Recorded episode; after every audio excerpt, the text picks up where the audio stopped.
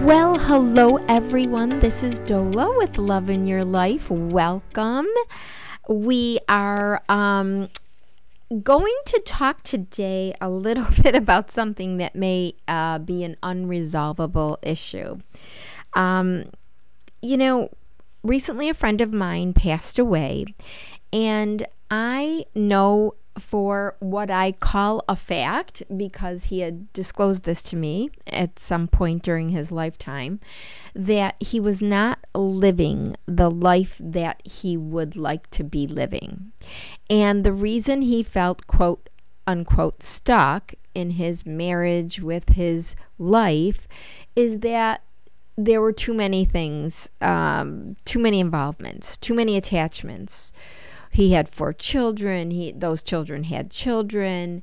He uh, was not happy with his life or wife, theoretically, but I saw that he had experienced some happiness, but but those weren't his assessments of his own life. He would tell you that he uh, was not happy, that he would love to change it, but he felt somehow powerless to do so. So my my thought was when he passed away, um, I thought, and that was just the other month, um, I thought, so how would we reconcile something like this where we we state, and I wrote a book about this, that, um, you know, my theory is, and I believe that i am joined with many, many people on this, um, is that we come here having known you know, with our source, having made a pact with our source, that we come here to live a certain life and uh, achieve certain things so that we learn what we came here to learn. And so, in order to do that, we're attracted to certain people and we have certain children and certain experiences that allow us to grow and learn and do the job that we came here to do and that sort of you know spills over into the career that we select the person that we select to marry or become a partner with a life partner with and um, so on and so forth right? Because all of those things have intention behind them and that intention is driven by our pact so to speak with our source uh, for when we came here um, to experience what we came here to experience. And the other, you know, a- uh, aspect of it is that we came here because we feel we separated from our source because it is uh, a thought that we had that we are separate from our source. We're not connected to our source. We're not one with our source. So this is a human coming down for um, or a spirit coming down for a human experience. Because in true spiritual um, connection, we would know, right, that we were connected to our source and that we were not separated from our source. So the fact that we think we're separated is why we're here. So we have this pact. Okay, I think I'm separate from you. I want to learn these things because that is my karma, dharma, um, evolution of my spirit and my soul. That is my uh, work here. So give me what I need, throw it my way so that I can learn it and get over it. Okay? So so we do that, right? And then, you know, we theoretically, you know, we we are attracted to the people and bring in those people and places and things into our lives to uh, as props to our uh, learning experience, our unique one, our you know unique personality one, uh, and the personality being the ego um, manifestation of who we are. So that's our body and our, you know, the way we present and who we're attached to and what our last name is and what country we were born into and what family we were born into and the experiences that we that follow with that kind of ego. Um, uh, ego identification. Okay, so, but when when we have this situation of my little friend who says I am not happy and then he dies does that mean that he did not achieve what he came here to achieve Or does that mean that that was what he came here to achieve and he, and he didn't quite make it out of it? Or maybe he came here to have what he felt was a miserable partnership and became stuck in it because he had to have the children that he had to have with this person and he couldn't have had those children without that person. And what does that mean for the next time he comes around if you believe in the next time?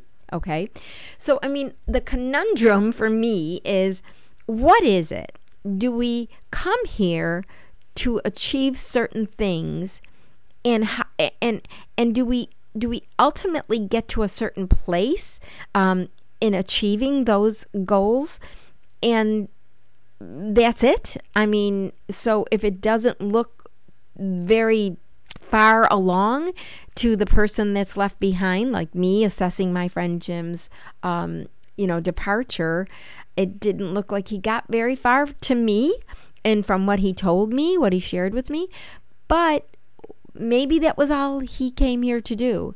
And maybe if there is a next time, the next time he comes, he will have learned that lesson, that painful lesson, because very often the way he described it to me, and I know many of you have had friends, or maybe you are one of those people, it is painful to remain in a place where you feel unfulfilled because of something else that occurred that you feel very obligated about. So, for example, with that partnership, those children depended on that man to stay with stay in the family, and he was fearful to exit the family um, because he thought that they would be unacceptable uh, they would not accept his choice to leave the family.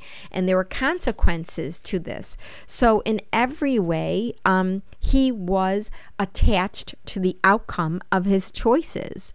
And his attachment um, allowed him to not only stay in an unhappy situation, but it ended up, you know, really um, disallowing him from living any part of a happiness that he so said he desired. I mean, it's all very, very um, complicated in a sense, but all very simple. And I think it's very common. That's why I'm bringing it up because I didn't think his situation was very unique. I think there are many people. And Thoreau, you know, that was what Thoreau meant when he said men lead the majority of men lead lives of quiet desperation.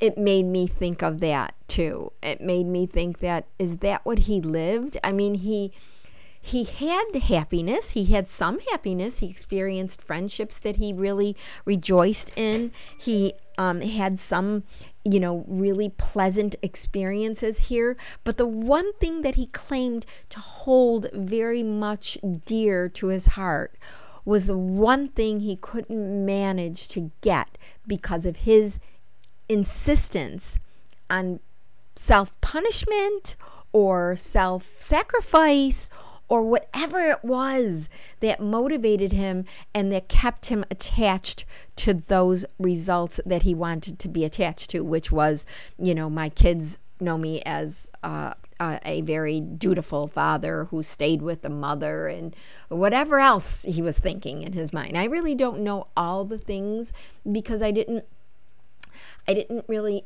ask him and if he told me I didn't really write them all down and remember all the things that he was attached to, but certainly his attachments prevented him from being uh, living the life he purported to want to live. He he he he did. And and it it sort of reminded me of another friend who did the same thing.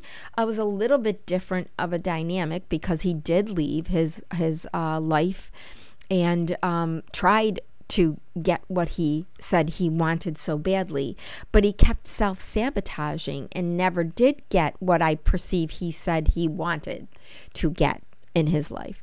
Uh, you know, it's all that kind of, um, you know, mixed up in all that sort of thing. So my thought was, am I correct in thinking that people have this pact, they come here and they say, I want to live this certain life, and no matter what it looks like to us on the side of the observe, observer of that life, it is what he came here to do. And it's exactly as it plays out. And the line, there are no accidents, is actually true. And things happen for a reason is actually true. And, and, you know, sometimes we look, look, uh, you know, look ahead and we think, oh, it's not clear to me why I'm doing this or why I'm in this situation, but maybe one day I'll look back and get it. You know, what if there's not the one day? What if what if you die the, that day? What if you don't have that chance to look back and say, "Oh, I see why I had to do that. It's clear to me now. I get it."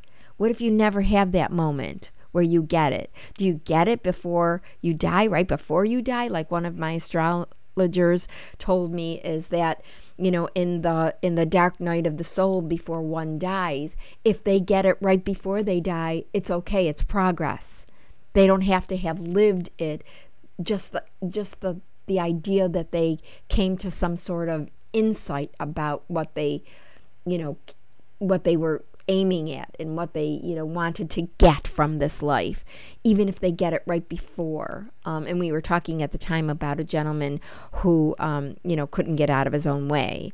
Um, and and he uh, you know and maybe maybe maybe right before he died he sort of got it, kind of like Steve Jobs saying, wow, wow, wow, before he died. Maybe that was his indication that, oh, I get it. You know, money isn't everything or whatever it was i'm not i'm not insinuating that that was the message but i'm just wondering you know um so so what what what I I feel as though that there is intention and I feel that there is something that we came here to do and I do feel powerfully that you know there is a set agenda for each of us. But then you know when you look at it from our human eyes, it, it seems so, I don't know, so, um, so that we can't really see the progress. You know, those of us that are looking on to someone else's life. Um, you know, I, I, I don't know that I could. I, I became very, very concerned that maybe I'm wrong. I mean, you know, hey, I've been wrong before. about a million times. but maybe, um, you know, maybe there that isn't. Maybe there are accidents. Maybe people do not get what they came here to get. But isn't that what the next life is all about? And that would make the idea of a next life very not only understandable but palatable. We need another chance to get it right. We need to move forward. We didn't move very far this time. You know, and I think about that in terms of career too. It's like so what if I was supposed to come here to have a particular career and I didn't get there?